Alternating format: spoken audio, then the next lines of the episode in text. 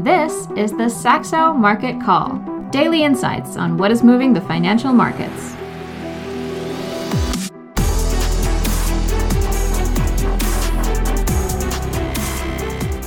Hello and welcome to Saxo Market Call. It's Monday, 19th of December, 2022. Pretty ugly close to last week, to say the least.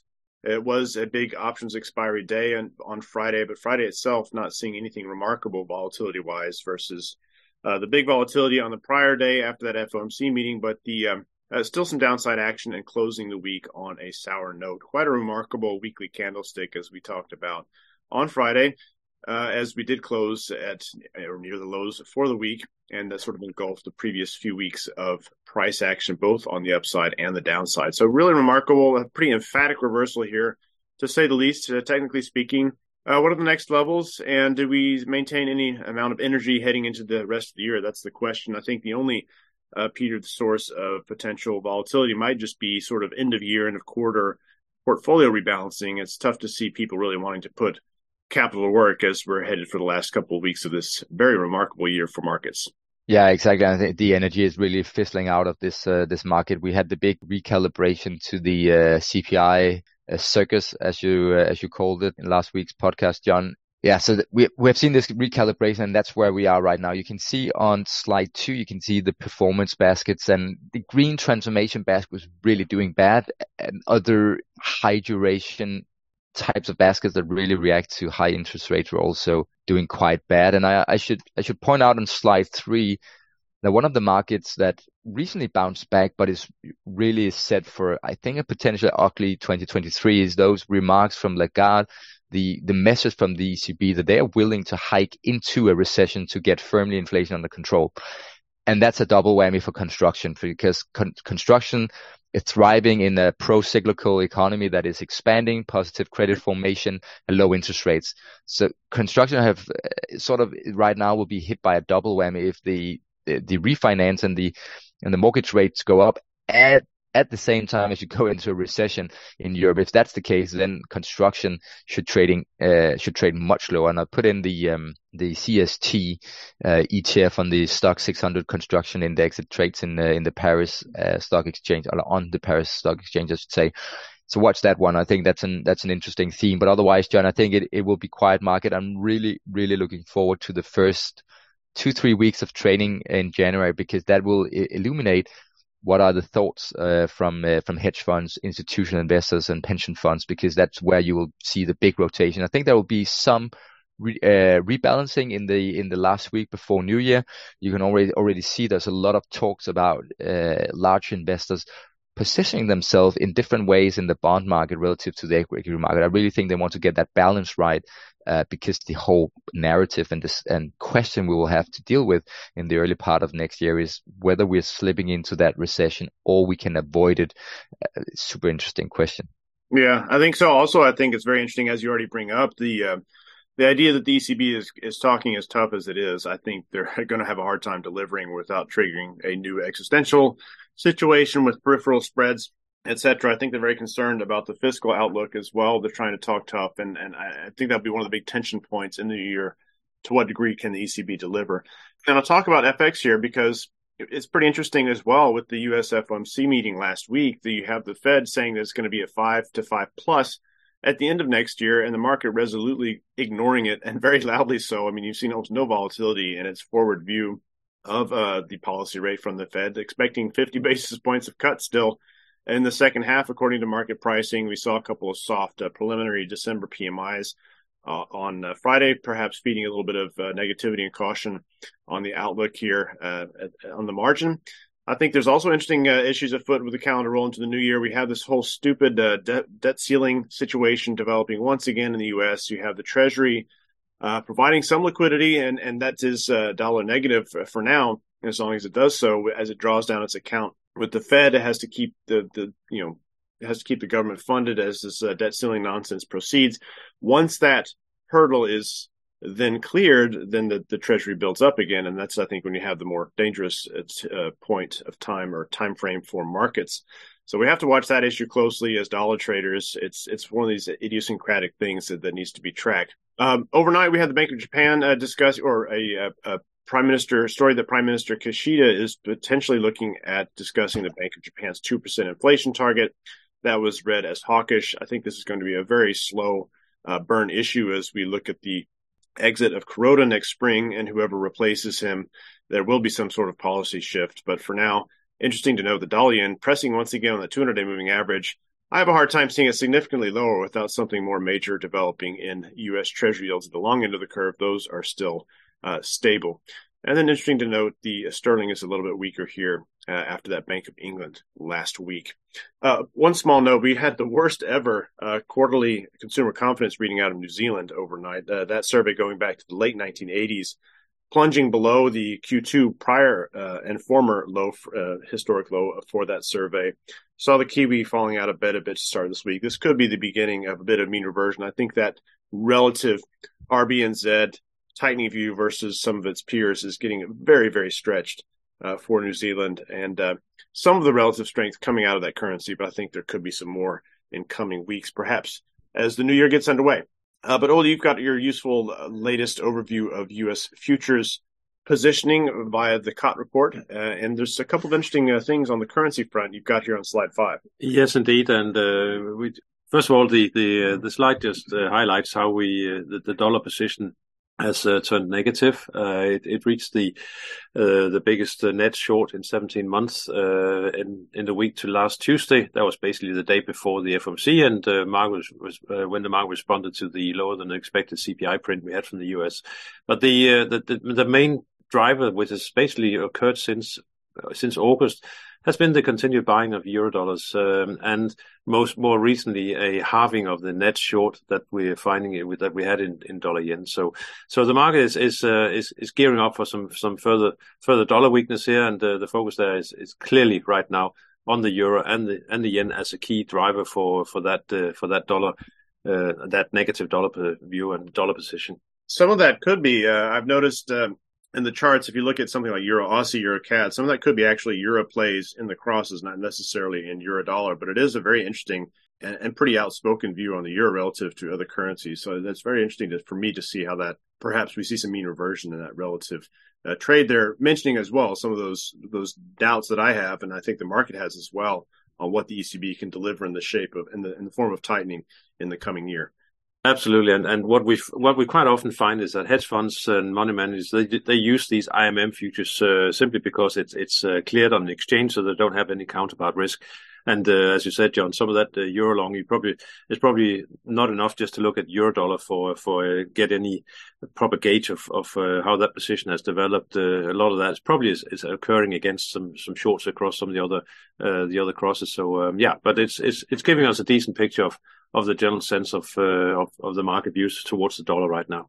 All right, now the precious metal space. We saw this reaction to uh, last week's CPI print, the FOMC meeting. Uh, we were trying to break up higher in gold. I think a lot of it related to the the falling treasury yields, but it just once again we're disappointed here. That really key area coming into view in gold, eighteen hundred plus, and we just get pounded back down into the range. So I guess it'll also be very interesting to see if the calendar roll supports precious metals in any way.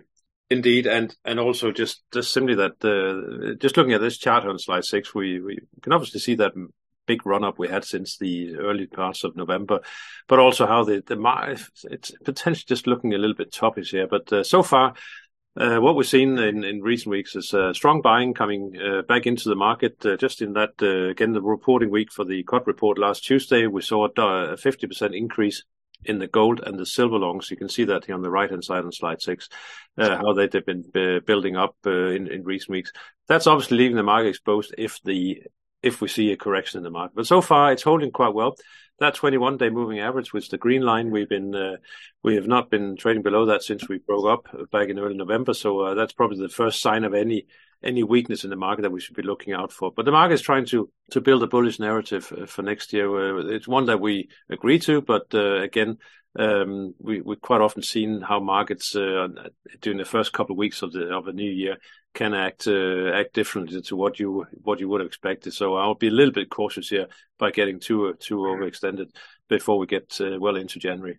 All right, the uh, the energy situation is quite a distraction here in Europe. Uh, interesting news item overnight as we have Europe moving to cap the maximum price, I guess because it has the luxury to do so to a degree because pricing is, has moved uh, to the degree it has. How, does this impact and feed through to, to the market here? Well, at this point in time, not not at all, because uh, the price has been moved lower, but it's still well above where we uh, where we could see it uh, at least this winter. I think, uh, as far as I remember, it's moved down to around 187, something like that, euro per megawatt, and then we haven't been even close now at during this cold spell we had here at the start of December. But uh, I just put this in just to highlight this phenomenal volatility we have, not so much in the gas market, because gas market is well supplied, so that's why we're drifting lower. We got some mild weather coming now uh, uh, for the at least for the next week or so. At the same time, wind speeds have been picking up, and that just just to give an idea about the, the volatility in power generation in Europe. Um, uh, I just used the UK as an example. There's a small insert there on on the on the chart. That's from the national grid. Just to just take a look at the green line. Basically, the uh, renewable power generation has gone from around two mega two gigawatt uh, last Monday, and now it's uh, back above uh, 15 gigawatt. and will be going even higher during the day.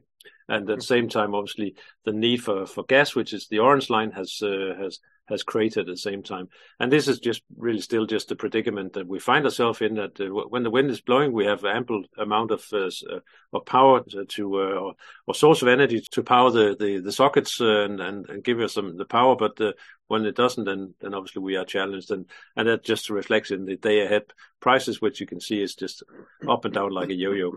All right, let's look over at, at equities again. I, I think it's kind of interesting overnight as well uh, Peter. So we have you know this this this trade that developed that we're celebrating China opening up again. There's there was a Bloomberg headline that I think uh, is interesting as well because it's it's both positive and maybe more balanced. And it says uh, the headline was China hints at pro business policies but a smaller fiscal boost. So great that it's opening up, but we're not going to get the type of big stimulus splash that we've seen in the past, especially and the global financial crisis, and there was a huge one as well, if my memory serves, in the 15 to 16 timeframe. And then as well, so yes, we're celebrating lifting of COVID policies, but we also seeing the impact on health this is having as people are staying home because they're ill. So we have to go through that cycle, and that could take any number of weeks. Uh, to get through as well. So it'll also be interesting, of course, to see how that develops in the new year. That's not on your stocks to watch today, Peter. I don't know if you have any further comments on the on the China angle there, but uh, Tesla is, and it's a very interesting story because he, he's running a poll here on Twitter whether he should step down as CEO, and it looks like so far the answer is yes. Please do step down from the those that have answered that survey, and uh, I wonder if he does step down, if it might actually bring a little bit of relief to to the Tesla stock at some point. What what are you, what are your thoughts there?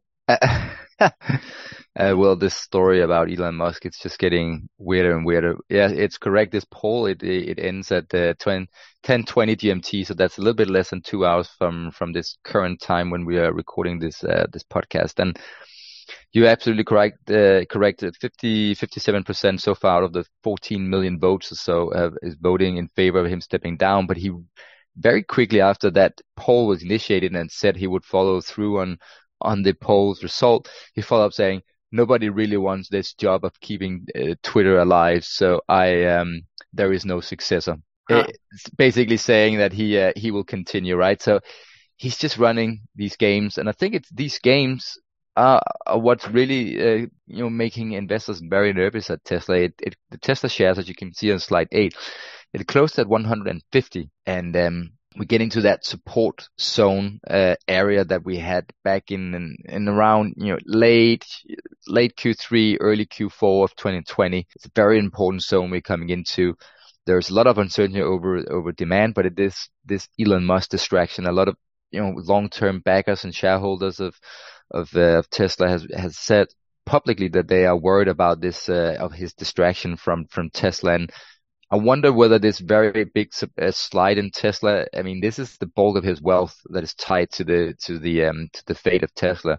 Without his prompting him to maybe okay, maybe I should try to find an an, an escape route from uh, from this uh, from this Twitter thing.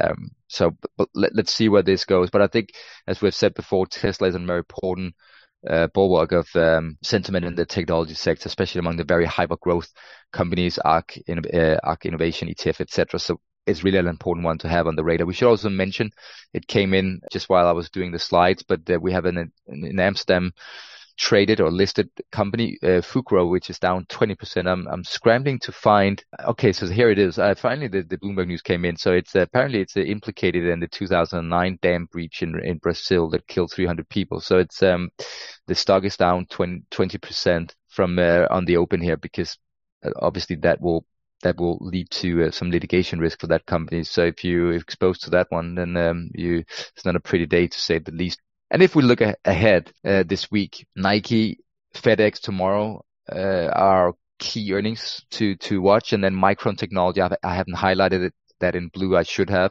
on slide nine, but that's because we already know that the memory chip industry is very weak, but they could uh, they could come out with a better uh, outlook. So we we of course we have to to watch Micron Technology and then Carnival as well. I did a an earnings preview which we can which you can read on the analysis.saxo.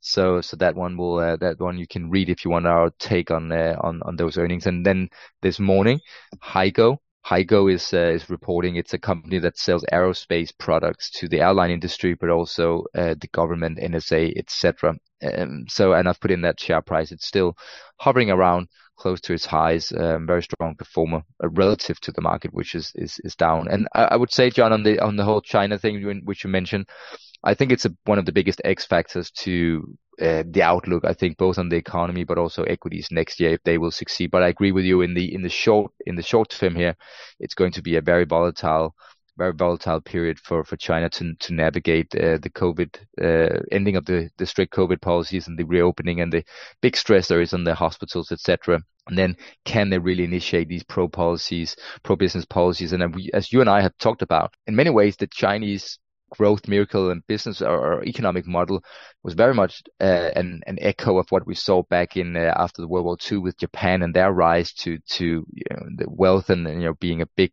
economy, which then really abruptly ended in the in the mid 1980s. And it, it seems like China is, is reaching the same the same inflection point. They need to really tweak their, their economy. And that means that they can't really ignite or kickstart the economy to the same degree via the real estate uh, sector or big infrastructure products, uh, uh, sorry, projects. It has to be via something else. Yeah, great points. Uh, also, just uh, rolling back to your Tesla discussion reminded me that uh, on Friday I'd seen a headline that uh, Tesla's order backlog is, is quite modest, and I have a chart in front of me showing that uh, as the as of the end of November they had 190,000 units on backlog uh, versus a peak of almost half a million in the sort of March to July timeframe, and a lot of that was not a lot of that, but a very a decent chunk of that was in China which is reduced down to almost nil in terms of the backlog. Of course, that probably is in part because their production facilities are up and running so so well in China, but still a very small backlog there, not helping the the Tesla story necessarily uh, on that front. Okay, let's uh, look at the macro calendar for the week ahead as a reminder of what we're facing. We have a Bank of Japan Bank of Japan meeting up tonight. I wouldn't be expecting anything except for hints that they're considering this and considering that tonight. I don't think we'll see major tweaks to policy, and and we probably won't see major anything to policy, but just eventually we'll see tweaks uh, beyond the uh, Kuroda uh, governorship, which expires this next spring. We do have the NAHB housing market index, one of the better leading indicators on the U.S. housing market. It's expected for some reason to notch up one point for December after an absolutely epic fall uh, to 33 in November. Uh, so let's see what that one delivers. Canadian home prices, uh, those are going to be under pressure for the rest of the cycle here and the German IFO survey up today if I'm taking all these in backwards order for some reason.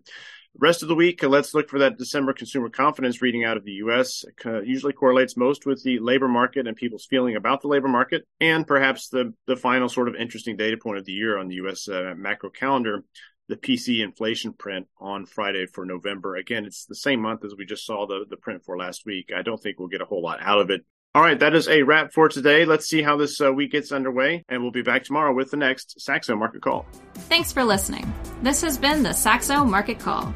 For feedback and questions, reach out to us on Twitter at Saxo Market Call or by email marketcall at saxobank.com.